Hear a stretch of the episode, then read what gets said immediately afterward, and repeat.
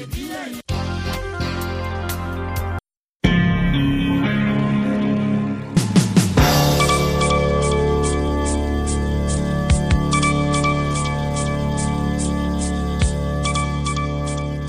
sasa ni saa tatu kamili. Zifuatazo ni habari za dunia kutoka idhaa ya Kiswahili ya Sauti Amerika. Msomaji ni mimi Idi Ligongo. Marekani imesema kuwa ni suala tu la muda kabla ya ajali katika eneo la Indo Pacific, wakati jeshi la China likiendelea na kile inachokiita tabia za uchokozi, na kwamba Washington inatafuta njia nzuri ya mawasiliano na Beijing ili kupunguza hali ya kukosewa kwa mipango. Tahadhari hiyo imetolewa kabla ya mkutano wa njia ya mtandao na rais wa China Xi Jinping unaotarajiwa kufanyika hapo kesho. Siku ya Jumanne, maafisa wa juu wa Marekani na wajumbe wa bunge walieleza kuwa kina tathmini yao za kwamba China inatoa changamoto kubwa kwa usalama wa taifa la Marekani na uthabiti wa kikanda. Maafisa wa Marekani hawaoni ishara kwamba Korea Kaskazini itakuwa tayari kushiriki katika mkutano ujao wa kikanda, wakati ambapo ishara ya kwamba Pyongyang itafanya majaribio mengine ya nyuklia. Mkutano wa mawaziri wa Jumuiya ya Mataifa ya Kusini Mashariki mwa Asia, ASEAN, unatarajiwa kufanyika Agosti tano mjini Phnom Penh, Cambodia. Mkutano huo ni wa pekee wa kimataifa ambapo maafisa wa Korea Kaskazini mara kwa mara wamekuwa wakihudhuria toka mwaka elfu mbili. Naibu waziri wa mambo ya nje wa Marekani wa masuala ya Asia Mashariki na Pacific, Jung Park, Jumanne amesema kwamba mkutano huo wa kikanda wa usalama unashirikisha wadau wengi na kwamba masuala ya usalama pamoja na maeneo hatarishi kama vile Korea Kaskazini na matarajio yake ya makombora yatakuwa ya juu katika ajenda za Marekani. Kundi moja la haki za binadamu nchini Burundi linasema Burundi kwa siri imepeleka mamia ya vikosi na wanachama wa kundi la vijana kwenda nchi jirani ya Jamhuri ya Kidemokrasia ya Kongo, kwa mujibu wa shirika la habari la AFP. Operesheni yake kubwa inafahamika kama Red Tabara, limesema kundi la Burundi Human Rights Initiative, ikigusia kundi la uasi ambalo bado linafanya shughuli zake na kuchukuliwa kama kundi la kigaidi na serikali ya Burundi. Mpaka sasa Burundi imekuwa ikikana kufanya operesheni za siri, ikisisitiza kuhusika na operesheni za kijeshi za pamoja chini ya Jamhuri ya Afrika ya Mashariki, Umoja wa Afrika ama Umoja wa Mataifa. Burundi ni sehemu ya kikosi cha kikanda kilichokubaliwa na Jumuiya ya Afrika Mashariki kukubaliana na makundi na kukabiliana nayo ya uasi yanayosumbua mashariki mwa Jamhuri ya Kidemokrasia ya Kongo. Wafuasi wa falsafa ya Thomas Sankara ya Afrika kwanza na kujitegemea bado wana masikitiko, wakati nchi ikisimamia tena kurejesha kumbukumbu ya Sankara. Luke Damiba, katibu wa kamati ya kimataifa ya kumbukumbu ya Thomas Sankara, alikosoa vikali maombi ya msamaha ya rais wa zamani wa Burkina Faso Blaise Compaore jana. Damiba amesema Compaore anafanya hivyo kuchezea vichwa vya watu. Amesema lengo lake ni kurejea Burkina Faso na kupata msamaha wa rais. Rais huyo wa zamani wa Burkina Faso aliyehukumiwa kifungo cha maisha kipindi akiwa uhamishoni kwa kuhusika na mauaji ya mwaka 1987 ya kiongozi nembo ya mapinduzi Thomas Sankara. Jana aliomba radhi kwa familia ya Thomas Sankara. Katika ujumbe ambao ulisomwa na msemaji wa serikali Lionel Bilgo, amesema anawaomba msamaha watu wa Burkina Faso kwa matendo yote ambayo aliyafanya akiwa madarakani, hasa familia ya kaka yake aliyomwita Thomas Sankara. Mahakama ya Ulaya hii leo imetupilia mbali pingamizi iliyofunguliwa na chombo cha habari cha serikali ya Russia RT France dhidi ya marufuku iliyowekwa na Umoja wa Ulaya. Mahakama ya Haki ya Ulaya ya Luxembourg imesema EU ilikuwa na uwezo wa kusimamisha shughuli za RT France na vikwazo vya EU havikutaja shauri hilo kama la uhuru wa maoni.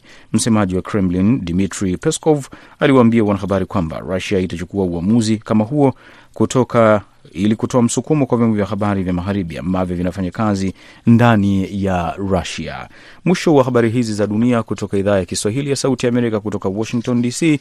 Mimi jina langu ni Idi Ligongo, ninakusihi uungane na Kennesi Bwire kwa ajili ya matangazo ya Kwa Undani, na shukran kwa kuwa nami.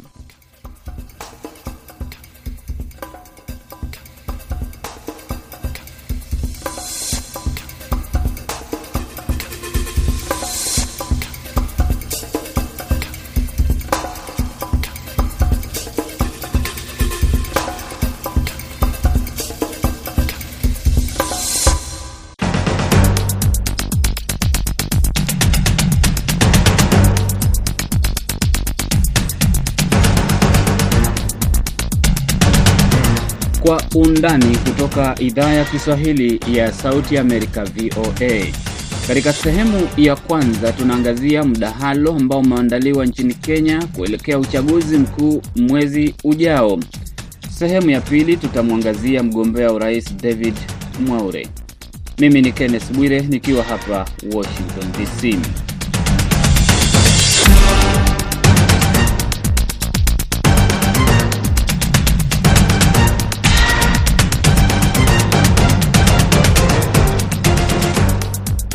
Baraza la vyombo vya habari nchini Kenya limeandaa mdahalo wa urais Jumanne usiku ambao unawaandaa wapiga kura kufanya maamuzi kuelekea uchaguzi mkuu wa mwezi ujao.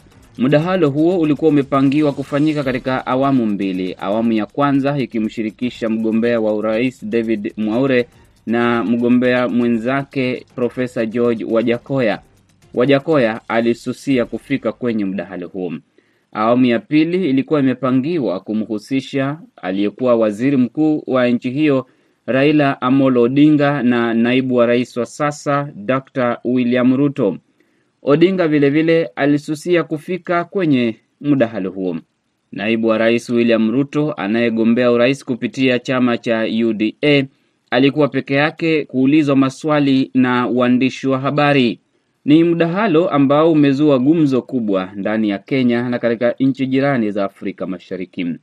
Waandishi wetu wa Mombasa, Josephat Kioko akishirikiana na Salma Muhammad wameangazia mdahalo huo na kuandaa ripoti ifuatayo. Nam, asante sana Bwire, natumai nawe pia umzima hapo Washington.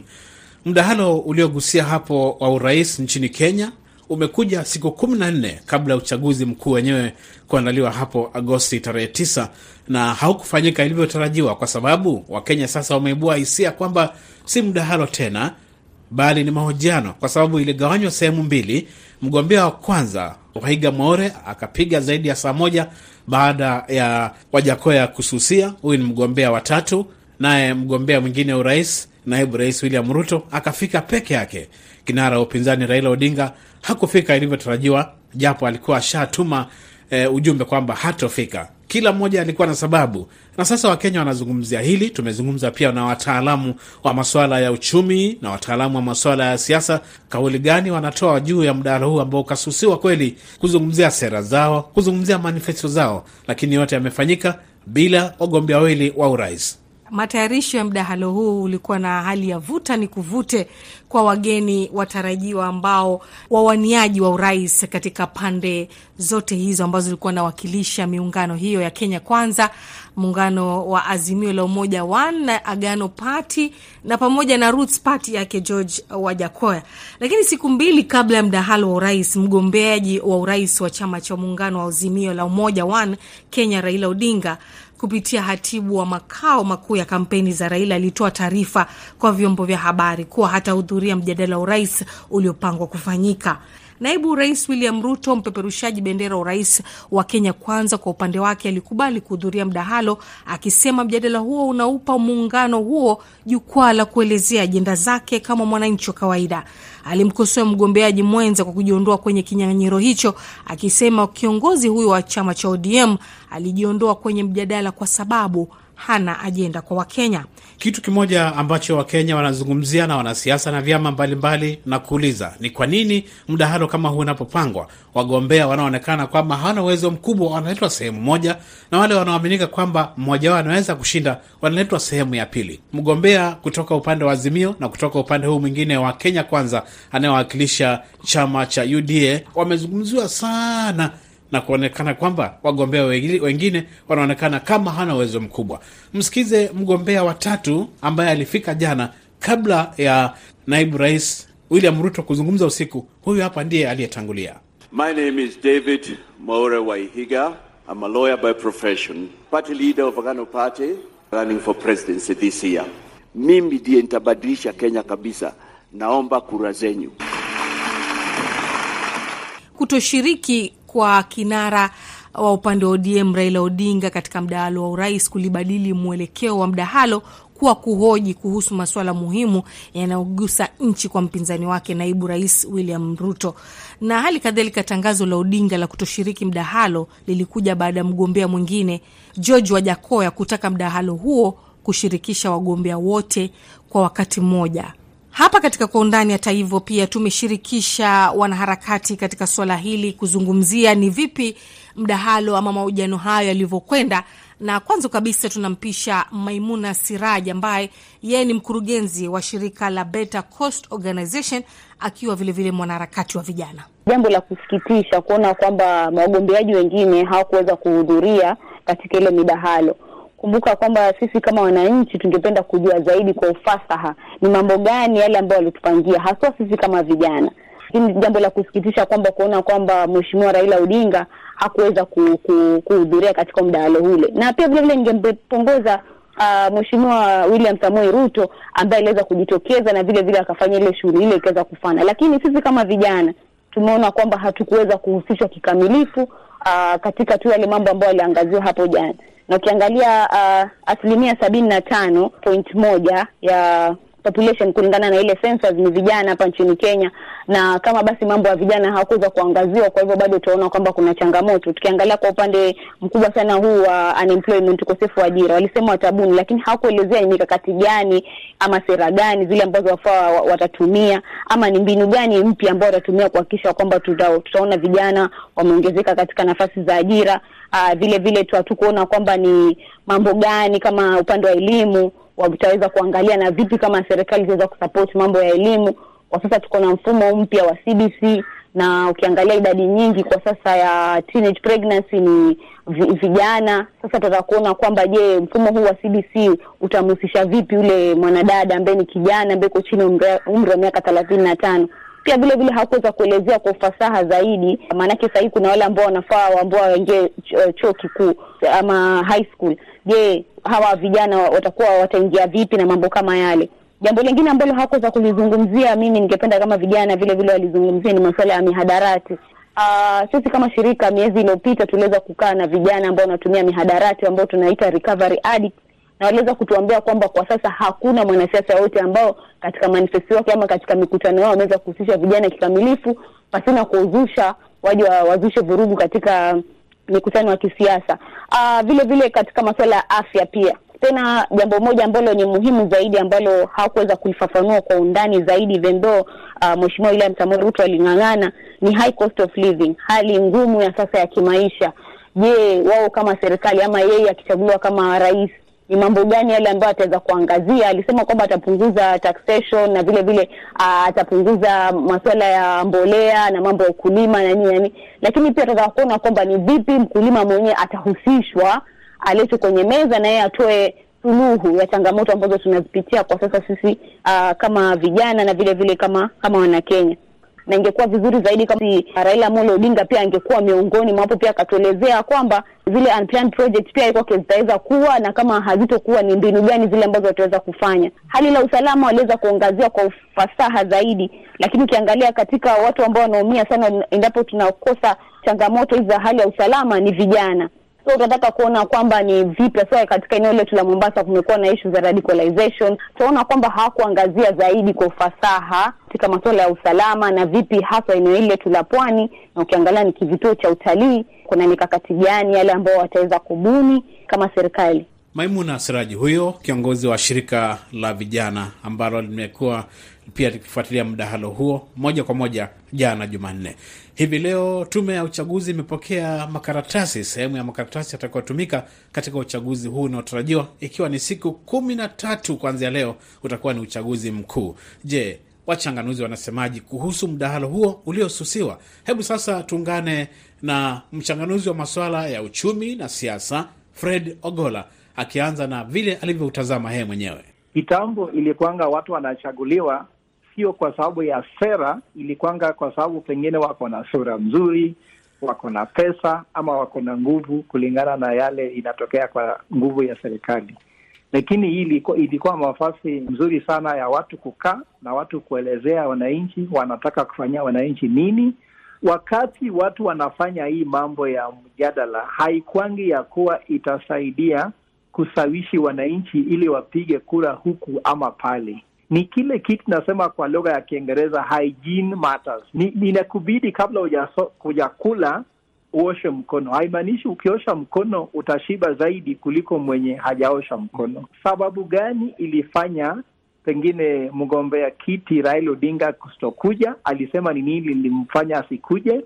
Na Wajakoya kwa nini hakuja? Kwanza, Wajakoya alikuja hapo mwenyewe, alisema anataka ajadiliane na wale wenye wako na hiyo nguvu ya kuchukua serikali kama Raila Odinga na Ruto, lakini alikatazwa. Walisema kuna sheria ya kuwa wanachagua wale ambao wanaona kama wako na rating ya hali ya juu ndio waingie wa kwa debate moja kwa moja. Opinion poll inaweza kuwa ni fake, kwa sababu tuliona Amerika opinion poll ilipredict ya kuwa Hillary atashinda, lakini mwenye alishinda alikuwa nani? Alikuwa ni Trump. Sasa alikuwa na argue hivyo. Kwa Raila Odinga alisema ya kuwa yeye ni mtu ambaye amekuwa akipenda kwenda kwa hizo mjadala. Hata ukiona kwa zile kitambo alienda, hata wakati ile Uhuru alisema hata hataenda, alienda. Sababu gani alisema hataenda? Alisema ya kuwa wenye walikuwa wanaongoza hizo vitu walitayarisha maswali ya kuuliza, na walisema watatoa vitu ambayo ni muhimu kwake.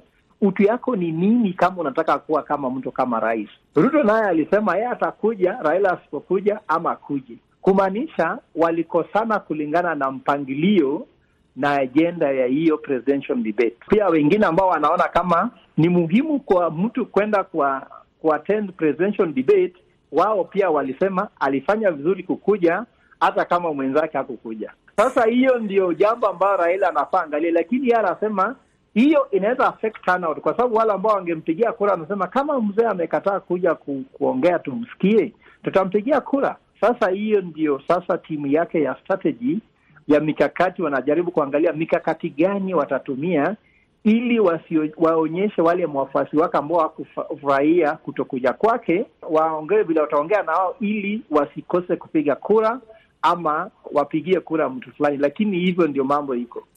Na kwa vile naibu rais Ruto amekuja peke yake, unaonaje kwa mtazamo wako jinsi alivyojibu yale maswali? Kwanza, kukuja peke yake imemwharibia zaidi. Ujua, ukikuja kuface watu wa media wataangalia maswali kama corruption, vitu ambao hutaki kuongea.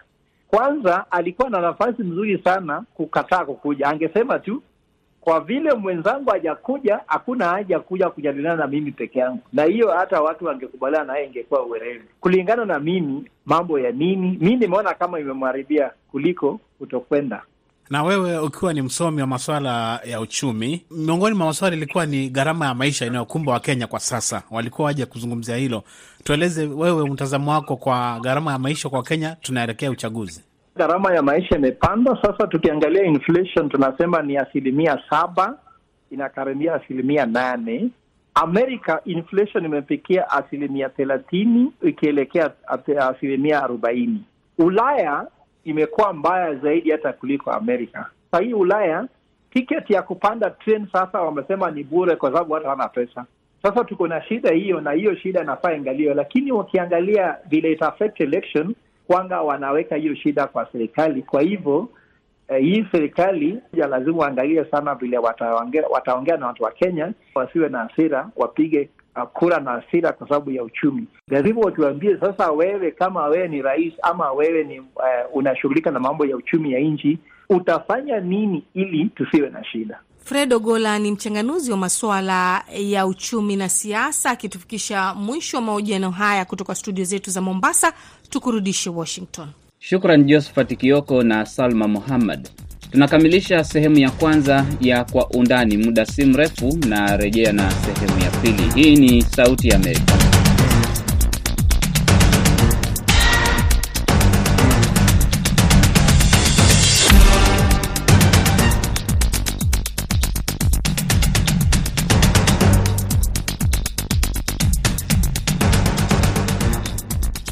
Karibu katika sehemu ya pili ya Kwa Undani kutoka Sauti Amerika. Uchaguzi wa urais wa Kenya umewavutia wagombea wanne: Raila Odinga, William Ruto, David Mwaure na Profesa George Wajakoya. Wiki hii tunaangazia wagombea hao wanne. Jumanne tulimwangazia Profesa George Wajakoya na hii leo tunamwangazia David Mwaure. David Mwaure Wahiga alizaliwa Julai 22 mwaka 1957 katika kaunti ya Baringo na kisha kulelewa kwenye eneo la Molo ambalo sasa hivi liko kwenye kaunti ya Nakuru.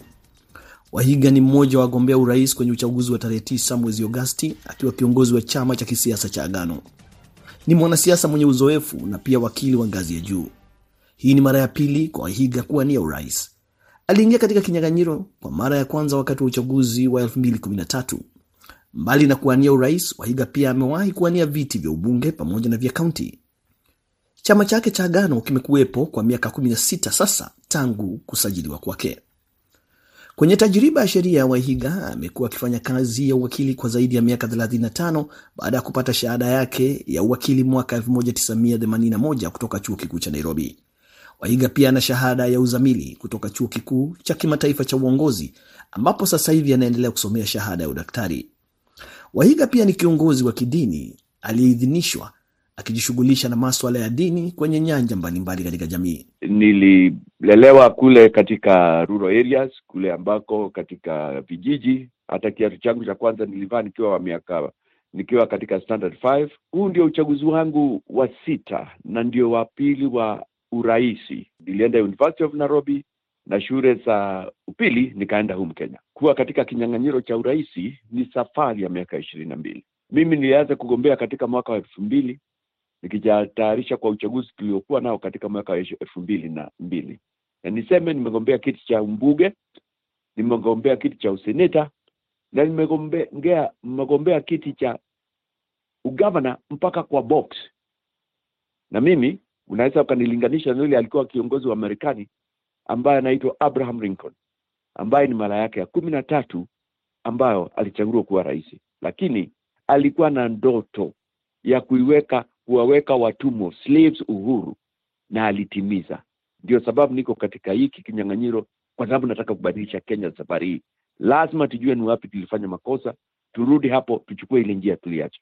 Mojawapo ya suala analoahidi kukabiliana nalo zaidi iwapo Wakenya watampa nafasi ya kuwaongoza ni ufisadi. Miaka arobaini na hamsini na tisa kutoka wakati tulipewa uhuru, hatujapata bei ya maisha iliyo juu kama ile tuko nayo. Hatujapata bei ya juu ya chakula kama ile tuko nayo. Mambo ya ajira kwa vijana na wengine, ukosekaji umekuwa juu kushinda anytime katika wakati wote ambao Kenya imekuwemo. Tena katika deni kwa kimataifa, hata kwa Uchina na hata hapa ndani kwa undani, ni kama sisi tulipata independence jana ama juzi. Tuko na haya mambo tulio nayo kwa sababu tulichagua njia ya kukura, kuiba, kumeza, kutupa pesa, fedha, utajiri ambao ungekusa Kenya yetu. Na ni kwa njia gani? Ni kwa njia ya ufisadi. Hakuna nchi ambayo imeendelea ikiwa na ufisadi wowote, na hapa katika Kenya tukilinganishwa na nchi zingine, ama wakati wanafanya index ya corruption, Kenya imekuwa ikipiga kule juu, ikiwa ni nchi moja baadhi ya zile ambazo zina ufisadi kuliko zingine. Kwanza ni kupigana na ufisadi, kwa sababu pesa zetu za kuendelesha Kenya zimepotelea ufisadi. Hiyo njia ingine, pesa zetu za Kenya zimepotelea ni kwa pesa zetu kuibwa, kuwekwa mfuko, pesa za milandi kama ambayo ilikuwa inaitwa pesa tulikopa kwa njia ya Eurobond. Mpaka sasa hatujaambio mia mbili na, na kumi na tano bilioni zilienda wapi? Nataka kufuatilia zile pesa zimewekwa katika nchi za nje. Wahiga anashindana na wanasiasa wenye uzoefu mkubwa na wenye umaarufu kote nchini, lakini nini hasa kinachompa nguvu ya kuamini kwamba yeye anafaa zaidi kuwaongoza Wakenya baada ya uchaguzi wa Agasti? Maswala ya elimu, uaminifu, uadilifu, uwazi, uwajibikaji, miongoni mwa mengine, hujitokeza kila wakati mtu anapotangaza nia ya kuwania uongozi wa juu. Je, kwa hilo Wahiga anasemaje? Yaani, nimekuja na solutions, jawabu ya kuanza sasa. Wenzangu wale napigana nao wanasema tu tutafanya hivi na hivi, hawasemi pesa imetoka wapi, na hawa wote wamekuwa katika serikali. Mmoja ni deputy president Alma. Sasa mbona hakuwa ameleta hiyo mambo ya unga chini ama hiyo ufisadi, anasema atapigana nao. Yule mwingine amekuwa former prime minister, alikuwa kama co-president. Yule watatu amekuwa polisi, amekuwa kwa intelijensia. Isitoshe hata kwa intelijensia angali huko, kwa sababu ukiingia kwa serikali hutoki, hasa sana katika hizo nyanja. So yale ndiyo mambo nasema, rudisha pesa zetu, wacha ufisadi. Hizo pesa tutaingiza katika uchumi. Funga, enda kwa pesa zile ziko na wale wakuukuu, Hizo ndizo pesa zimeleta Kenya mahali tulipo. So yale ndiyo ya mwanzo na ya juu. Kwenye uchaguzi wa Agosti 9 mgombea mwenza wa Waihiga ni Ruth Mucheru Mutua ambaye ni miongoni mwa wanawake wengine wawili wagombea wenza kwenye uchaguzi wa mwaka huu. Wakati wa uzinduzi hapo Julai 4, manifesto hiyo iliyopewa jina Badilisha iliahidi kuunda utawala mpya usio na mawaa, wakati ukizingatia ahadi kumi na mbili kwa wananchi wa Kenya. Baadhi ya ahadi hizo ni kuongeza mgao wa fedha kwa serikali za kaunti hadi asilimia 40, wakati asilimia kumi ya fedha hizo ikienda kwenye mabaraza ya mitaa, kuvunja kaunti ya Nairobi na kuhakikisha kwamba gavana wa jiji hilo anachaguliwa na rais wakati akiwa mmoja wa mawaziri, kupunguza mafao wanayokatwa wafanyakazi kwa asilimia hamsini pamoja na kuhakikisha mazingira mema kwenye ukuzaji wa sekta binafsi. Kwa Wakenya karibu milioni kumi na sita ambao wameajiliwa, nimesema ya kwamba nitakata ile inaitwa pei kwa nusu. Kwa short term itapea pesa kwa mfuko, kwa sababu Kenya hakuna pesa. Nikwambie ukweli, na wananchi wanajua, na sisi hatuja kuwa fukara kama vile tulivyo broke kama wanavyosema, na na pesa za kuendelesha hakuna. Hata juzi tukaongezea ile ceiling vile tutaendelea kukopa. Wale ambao wako na penalties hawajalipa kodi, ile fine wanalipishwa, hiyo nitaiondoa, sio kodi, hiyo fine, ili waachie pesa za kujumpstart huu uchumi pia. Kuhakikisha kwamba takriban shilingi trilioni 15 zilizoibwa na kufichwa kwenye mataifa ya nje zimerejeshwa nchini kwa kushauriana na mataifa yanazozihifadhi, kuhakikisha kwamba ulipaji wa deni wa serikali haupiti shilingi trilioni moja, kuweka wazi kwa umma kandarasi zote kubwa kama vile ujenzi wa reli na barabara, kuhakikisha kwamba walau mtu mmoja kutoka kila jamii ana ajira, kuhakikisha bima ya afya kwa Wakenya pamoja na kuondoa deni la mtu anayefia kwenye hospitali ya serikali, huduma za bure za kimatibabu kwa watu walio na umri zaidi ya miaka sabini, kuimarisha usalama kupitia ushirikiano wa vyombo vya usalama na mabaraza ya mitaa, pamoja na kuhakikisha utumizi wa nishati safi kama vile kutumia upepo au jua, miongoni mwa mambo mengine. na tuko na agano na wamama na vijana na walemavu, na tukasema hivi kwa wamama 50% katika serikali yangu itaenda kwa wamama. Kwa vijana pia watashirikishwa, watakuwa baadhi ya hawa wamama na hata ile asilimia hamsini hiyo ingine, kwa sababu wamama wengine ni vijana na ama vijana wengine ni wanaume ambao ni wa miaka hiyo. Pia kwa vijana tukasema kile wanahitaji ni elimu, watahitaji skills, watahitaji pesa za kuwawezesha kwamba wa, waanze biashara kwa rahisi, wa, waletewa chini mambo ya kodi ili wasiwe wanasumbuliwa, na isitoshe pia tukaendelea kwa hawa wote walemavu pia tukasema, na huku taja, lakini wacha nitaje, kupata hata ile kadi yenyewe ya ulemavu inachukua karibu mwaka, hata hawajapatiwa benefits za kutosha. Mimi nikasema tutaongeza tena, hata kwa makorporate makampani makubwa na mengine, tutasema lazima kuwe na farm policy ya walemavu katika vile tunajenga majumba yetu, karibu majumba karibu asilimia sabini kwa mia hawana gazi ama njia ambao walemavu wanaweza pitia. Na tukasema hata tutafanya eh, tax free saa ile wana import vitu ambavyo wanavileta hapa Kenya, vifaa ambavyo watahitaji, lakini ile sana inafuma ni ile inahusu kaunti. Sisi tumesema kaunti, kwa sababu tunarudisha pesa zetu katika Kenya, tunakatisha ama tunafinga mifereji ya uwizi wa wa pesa za za maendeleo sisi katika kaunti hii mambo ya devolution tutapeana 40% minimum. Sisi tunaurudisha utajiri, rudisha utajiri, return our money. Kiwango cha chini sana cha milioni hamsini sipewe kiwango cha chini sana za devolution, na inaitwa village unit ama village council. Na hapo unajua kuna vijana, ndugu yangu, ikiwa ni barabara itajengwa, vijana ndio watakuwa wakijenga. Ikiwa ni mnanda, vijana ndio watajenga ikiwa ni kazi ya useremara watapata pesa. Hata matenda katika hiyo level tunasema mahali pa kwanza ipewe vijana na kina mama katika the lowest unit of devolution, na tunasema vijana ndio Kenya ya leo, hata ndio Kenya ya jana, na tunataka angalia mambo yao. Kwetu sisi cha kumtakia ni kila la heri Waihiga na chama chake cha Agano kwenye uchaguzi wa tarehe 9 Agasti. Ripoti hiyo ya Harrison Kamau kumhusu mgombea wa urais David Mwaure tunakamilisha kwa undani kutoka Sauti ya Amerika, VOA. Mwelekezi wa kipindi amekuwa Aida Isa. Jina langu ni Kenneth Bwire. Asante kwa kusikiliza na uwe na usiku mtulivu.